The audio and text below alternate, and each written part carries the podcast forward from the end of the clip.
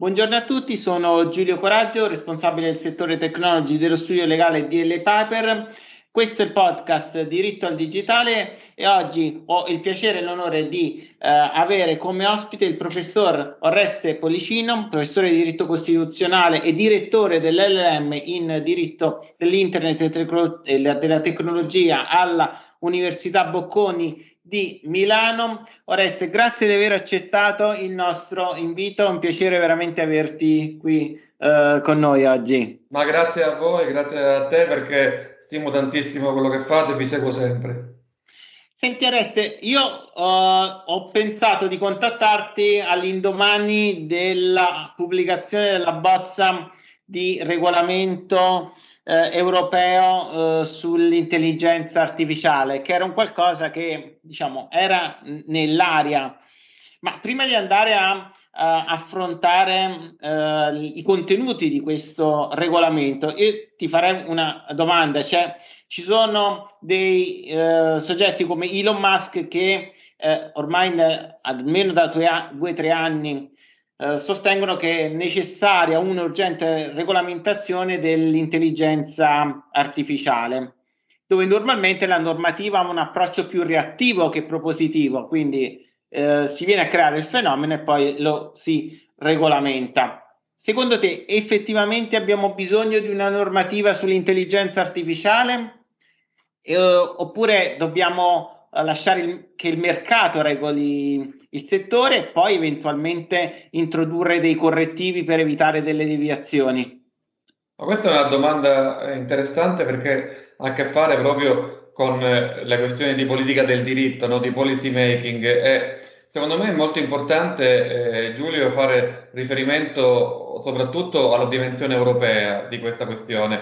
Io so benissimo che sono temi questi per definizione transnazionali, la tecnologia transnazionale è quindi di carattere globale e gli operatori chiaramente hanno una, una sede, una provenienza, una natura non soltanto europea. Però, proprio per rispondere alla tua domanda, secondo me, guardando anche alla tradizione europea in materia di regolamentazione eh, del digitale e provando anche a, fare, a cercare di capire qual è un po' il DNA della struttura regola, di regolazione europea, che è quello cerca, di cercare di anticipare, no? di guidare de, un percorso di evoluzione. A volte c'è riuscita, a volte meno. Secondo me, eh, quest, pensa per esempio alla disinformazione, a fake news, ma anche a hate, a hate speech. Ora, tutte queste questioni che in ambiente statunitense vengono lasciate giustamente a quello che viene chiamato libero mercato, libero mercato delle idee, come dicevi giustamente tu, una capacità autocorrettiva del mercato. Ecco, la mia impressione è che eh, questa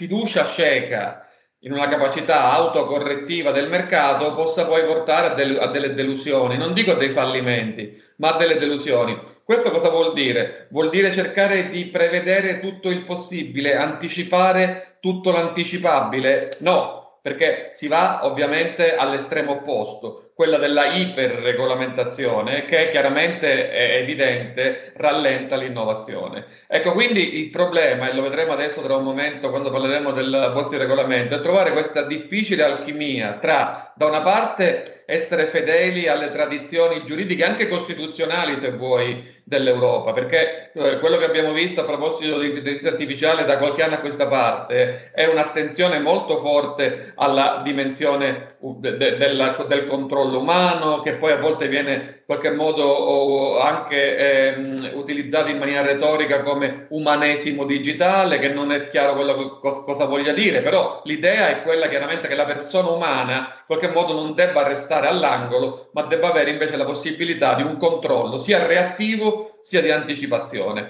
In tutte quelle che sono le tecnologie ad alta automazione, come l'intelligenza artificiale. Però da questa diciamo questione di metodo a poi cercare l'alchimia corretta per da una parte guidare senza rallentare è chiaramente un problema complicato che in qualche modo viene fatto attraverso il learning by doing e attraverso anche degli errori che possono servire da lezione per gli, i, per gli approcci successivi.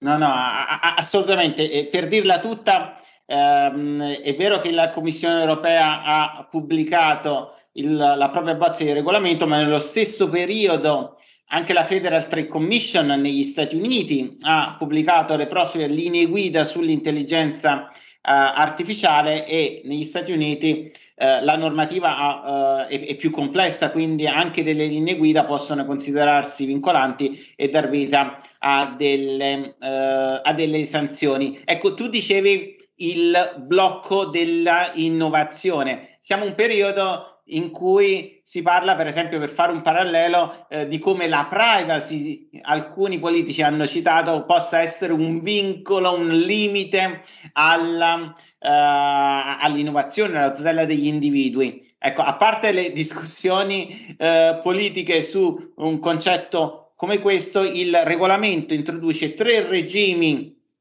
per tre tipologie eh, di eh, forme di intelligenza artificiale, arrivando anche al punto che per quelle più invasive si va a, a richiedere una forma di certificazione, si parla di trasparenza, si parla di obblighi di test sul prodotto. Ora, non pensi che questo potrebbe creare un limite all'innovazione perché in qualche modo eh, il time to market viene ridotto, viene evidentemente allungato, il cost to market viene evidentemente uh, allungato perché anche quando vado a fare un upgrade, evidentemente prima di uh, darlo in produzione devo sostenere i costi, devo, devo portare avanti delle uh, attività.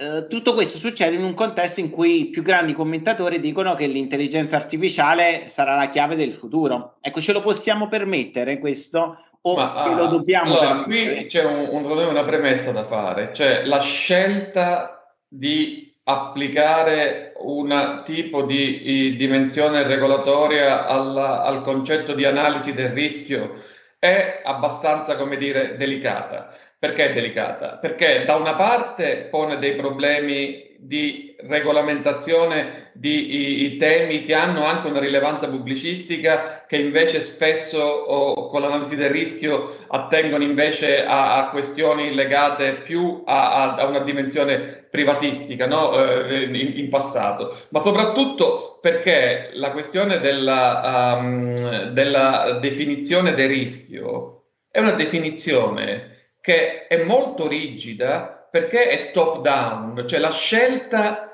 certo. che ci sia un approccio top down, commissione, fornitori, utenti, è una scelta che può essere messa in discussione. Tu facevi riferimento al GDPR. Ecco, si fanno a volte delle comparazioni con il GDPR dicendo che effettivamente l'analisi del rischio è un elemento comune, no? Però però una, ci sono le differenze fondamentali che in qualche modo vanno nella direzione che tu facevi notare rispetto a possibili problemi. La differenza è evidentemente che mentre c'è quella flessibilità per il GDPR che si chiama accountability, che si chiama responsabilizzazione del controller, che si chiama comunque rapporto anche privatistico, no? tra il controller e il eh, data subject. Qui abbiamo invece un rapporto pubblico-privato che è delicato perché? Perché evidentemente tende a irrigidire eh, eh, alcune questioni, a pietrificarle e anche se c'è il tentativo da parte della Commissione di fare degli esempi non esaustivi, cioè io mi chiedo,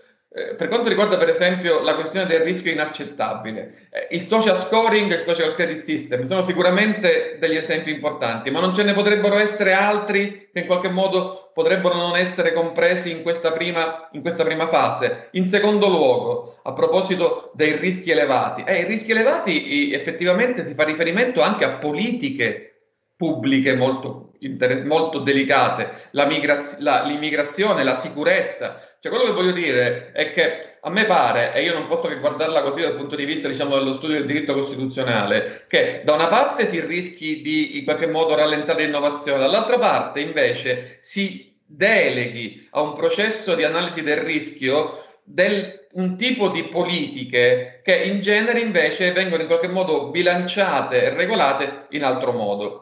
Quindi per rispondere alla tua domanda, a, a mio avviso tutto questo andrà provato nella pratica, però certamente, certamente questo tipo di ambizioso progetto di graduazione del rischio rischia obiettivamente di non poter fare quelli, quelle migrazioni del rischio no? da, una, uh, da, una, da, una, soglia all'altra, che in realtà potrebbero essere necessarie, perché a seconda, come tu mi insegni, delle, dell'evoluzione della tecnologia e dell'adattamento della risposta giuridica alla tecnologia, è evidente che potrebbe esserci una modifica di quella che invece sembra una struttura un po' pietrificata. È questo che mi spaventa. Da, tra l'altro, aggiungo, sempre a proposito della comparazione approssimativa, che mentre il GDPR gode di tutta una serie di principi generali, principi generali che sono veramente una bussola per quanto riguarda tutte le questioni legate al bilanciamento, ebbene qui non abbiamo dei principi generali, ma non abbiamo neanche dei rimedi a proposito eh, di, di, sanzioni, di, di, di, reazioni alle sanzioni. Cioè quello che voglio dire è che tutta quella dimensione reattiva che, che, che caratterizza il GDPR da, dal punto di vista del controller, qui è molto più sfumata.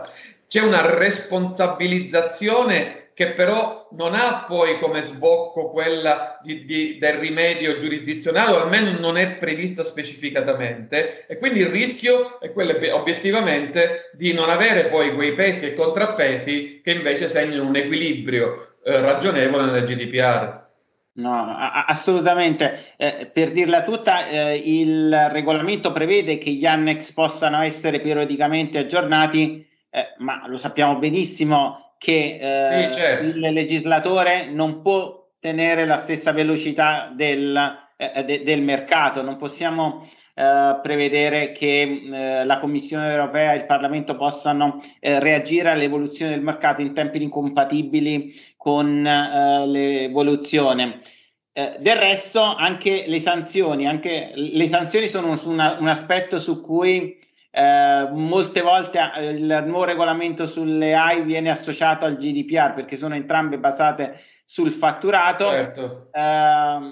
però derivano da, eh, da, secondo me, come dicevi tu, regimi totalmente eh, diversi perché il principio dell'accountability che è incorporato nel GDPR invece non è presente, è più sfumato decisamente nel regolamento che, come dicevi tu, non è basato su uh, principi generali. Il mio dubbio è che in un contesto in cui la, gra- la, maggior parte dei progetti innovativi sono inevitabilmente guidati dalle uh, start-up, in questo modo le sanzioni elevate potrebbero creare un disincentivo a investire in una tecnologia che potrebbe portare anche alla Uh, a, a, danni economici che, la, che, l'azienda non può gestire. Non lo so, uh, in sì, qualche questo... modo lo stiamo vedendo anche con il GDPR, devo dire, ora che le sanzioni elevate stanno, stanno diventando più frequenti, io ho notato che i, le startup hanno maggiori difficoltà a vendere dei prodotti a soggetti più grandi di loro. Ma guarda, questo è un punto fondamentale, eh, vorrei in qualche modo provare a svilupparlo su due punti.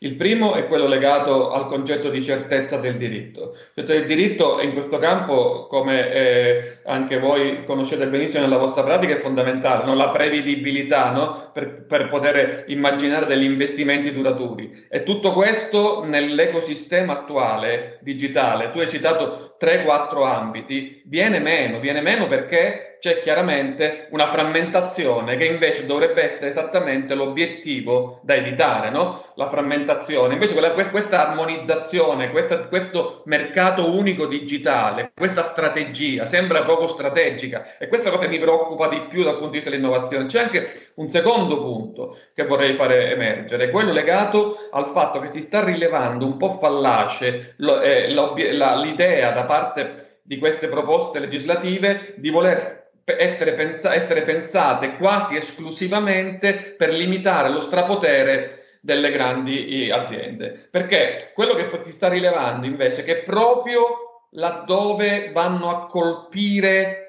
le start-up o le, le piccole e medie imprese digitali, che va ad esserci un problema. E quindi paradossalmente quella, quell'attenzione unidirezionale, pensa anche alla, alla, al Digital Service Act e a questo concetto delle, di grandi piattaforme che poi va a capire, cioè la quantità e quindi la paura della quantità poi ha come effetto quello invece di andare a toccare eh, imprese che non hanno una dimensione quantitativa e chiaramente economica tale da poter reagire e che quindi sono le principali vittime di questo sistema. Quindi pensi che questo rientri nella strategia europea di creare eh, dei champion della eh, tecnologia? Se ne parla da tantissimo tempo che non abbiamo eh, fornitori IT o abbiamo fo- pochi fornitori IT di grandi dimensioni e mi viene in mente quando è successo famoso, la famosa decisione sullo Schrems 2 e i grandi fornitori di cloud erano tutti americani e quindi eh, non, è, non, era possibile che eh, dare delle alternative valide a, alle imprese. Quindi se tu lo leggi in un'ottica di eh, incentivo all'aggregazione dell'azienda per poter sostenere il costo, fare economia di scala e quindi... Sì, eh, io lo vedo così però non sono sicuro, l'obiettivo è sicuramente lodevole, non sono sicuro che lo strumento e il percorso sia quello corretto, perché a me pare che questo, questo tipo di come dire, eh, eh, processo che poi porta ai champions europei sia un processo che, che richiede tempo, richiede pazienza e non può essere in qualche modo sollecitato attraverso esclusivamente lo strumento normativo, perché poi il, lo spillover effect, le, le, le, esternalità negative rischiano di essere superiori a quell'obiettivo. A me pare che questo sia un po' in questo momento il problema. Quindi forse eh, la chiave di volta sarebbe trovare una normativa, se vogliamo trovarla, che sia più basata su principi sottoposti a interpretazione con un'autorità uh, eh, di controllo, quindi dando una maggiore eh, flessibilità. Eh, del resto di principi etici sulle AI ne sono stati pubblicati eh, da, da, tutte le autorità e, ma i principi etici hanno l'elemento debole che non sono vincolanti e quindi non è prevista una sanzione per la loro violazione. Se fosse fatto un quadro normativo fatto di principi ma con eventuali eh, sanzioni, evidentemente quello sarebbe più efficace. Perché forse un altro aspetto che manca eh, nel eh, regolamento AI, e lo accennavi prima, è che non c'è la possibilità di fare un'azione di responsabilità da parte dell'individuo cioè c'è una sanzione, ma l'individuo che subisce il danno deve trovare affidamento, deve fare un'azione civile ai sensi del, eh, ai sensi del codice civile, non... Ma guarda, esatto, questo, questo, se vuoi non, è, non solo una stranezza, ma è una lacuna, perché oggi si parla tanto di diritto alla giustizia effettiva anche nel digitale, no? E si fa riferimento anche ai principi costituzionali, l'articolo 47 della Carta dei diritti fondamentali, l'articolo 6 della Convenzione, e sono ovviamente principi che si applicano anche online, no? questo è importante dirlo perché altrimenti uno pensa che non ci sia il parametro necessario. Il parametro c'è e va sfruttato, però paradossalmente in questo caso c'è una sorta, come dire, di carenza dal punto di vista dei rimedi, dell'accesso alla giustizia, che è un po' che, che, lascia un po' straniti, perché a quel punto se si parla di eh, human centric o di human monitoring o, o, o, comunque della persona al centro, eh beh, la persona al centro deve stare anche nel momento della reazione, no? Certo, no, a- assolutamente, perché uh, il punto di partenza è stato che questa normativa è volta a pro- proteggere gli individui. Se gli individui, qualora subiscano un danno, e purtroppo ne abbiamo visti di casi nelle ultimi, anche nell'ultimo anno in cui c'è stato un errore del sistema di AI e addirittura eh, ci sono stati incidenti eh, mortali. Ecco, in quel caso eh, l'azione va fatta nel diverso contesto normativo. Eh, il, un appunto interessante del regolamento sulle AI è che richiama altre normative di settore e in qualche modo io l'ho letta nel senso che il regolamento vuole fungere un po' da warning nelle aziende dicendo guardate che altre normative comunque probabilmente si applicano a quello che fate. Eh, vi introduciamo questo, uh, questo layer aggiuntivo per eh, farvi eh, drizzare le orecchie e eh, essere più cauti nello sviluppo di queste tecnologie, anche perché per esempio eh, per prenderne una il GDPR sulle decisioni automatizzate già prevede un regime, era già previsto dalla precedente direttiva, quindi eh, sul trattamento dei dati non, non c'è nulla di estremamente ehm, rivoluzionario, c'è la normativa sul bias, su bisogna prevedere le decisioni, ma in qualche modo eravamo già coperti da altre normative. Ma sì, infatti se, secondo me eh, questo tipo di, diciamo, di disciplina si sposa da questo punto di vista bene con la nuova fase della, uh, della riforma digitale europea, che è una fase procedimentale, no? una fase procedurale. Tu pensi al Digital Service Act, pensi a tutta questa serie di obblighi aggiuntivi che sono in realtà non di carattere sostanziale, no? perché come dicevi giustamente tu, dal punto di vista dello standard di tutela sostanziale cambia poco, però il fatto di procedimentalizzare, soprattutto in termini di trasparenza, che è un po' la parola chiave, la golden rule no? di tutte queste normative, ecco, secondo me è questa la questione, cioè cercare da una parte di un warning, cioè in qualche modo di fare un alert per le, per le grandi imprese, dall'altra parte dire attenzione, anche se tu vuoi ottenere quel tipo di obiettivo con questo modello di business, devi passare attraverso tutta una serie di interlocuzioni procedimentali che prima non avevi. E qui la procedura è sostanza, se ci pensi. Eh, eh la procedura è sostanza, però appunto, ancora una volta mi, mi sembra che tu eh, mi dia ragione che se, se, io faccio la catena degli approval più lunga, evidentemente non riesco a essere reattivo rispetto all'evoluzione del mercato. E, e, quindi, o meglio, forse se sono un gigante del tech lo posso fare, se sono un soggetto di piccole dimensioni eh, casomai mi prendo il rischio della mancata conformità e quindi siamo un punto da capo rispetto a prima, no?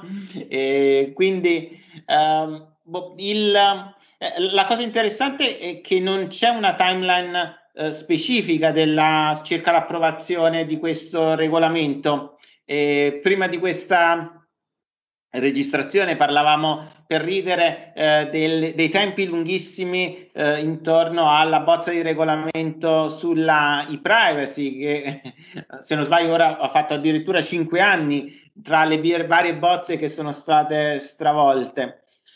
Secondo te è un qualcosa che prima o poi arriverà? Abbiamo il rischio che finisca in nulla? Eh, ti auguri che sia sostanzialmente notevolmente modificato? Quale deve essere? Qual è l'aspetto? Guarda, io la vedo così. Io, secondo me, e questo il GDPR ci insegna molto, eh, l'inerzia legislativa che è, caratterizza il limbo dalla proposta all'adozione è l'inerzia più pericolosa. Perché? Per due motivi.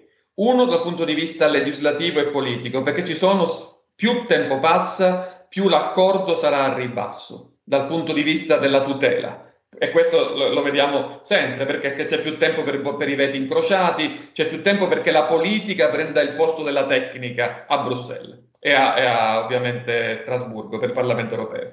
Questo è il primo punto. Il secondo punto che mi preoccupa ancora di più è quello legato ad un'amplificazione della frammentazione giurisprudenziale, perché proprio nel limbo del GDPR, ma anche di altre proposte, i giudici legislatori, in quel caso, eh, approfittando dell'inerzia del legislatore, creano, anche a ragione, perché sono i primi in qualche modo i giudici e le autorità ad avere a che fare col caso, creano tutta una serie di categorie, tutta una serie di frammentazioni che poi è difficile ricondurre ad unità. Per esempio il GDPR ci ha provato, eh, codificando la giurisprudenza, per esempio, sul diritto ad essere dimenticato dalla Corte di Giustizia, ma è un processo processo diverso da quello della legislazione, la codificazione ex post. Quindi a me preoccupa proprio questo in questo momento, il limbo che sia in qualche modo serbatoio per creatività, manipolazione dei giudici che poi è difficile ricondurre a unità. Vuol dire di fatto lesione del principio di certezza del diritto e problemi per le start-up e per i nuovi soggetti di entrare in un mercato frammentato. Assolutamente. Gra- grazie Oreste, questa breve chiacchierata secondo me è stata uh, molto utile. Uh, mi, mi, permetto di disturbarti di nuovo quando ci saranno delle evoluzioni della bozza del regolamento per un altro confronto che è sempre utile con te. Un grandissimo piacere, grazie a voi.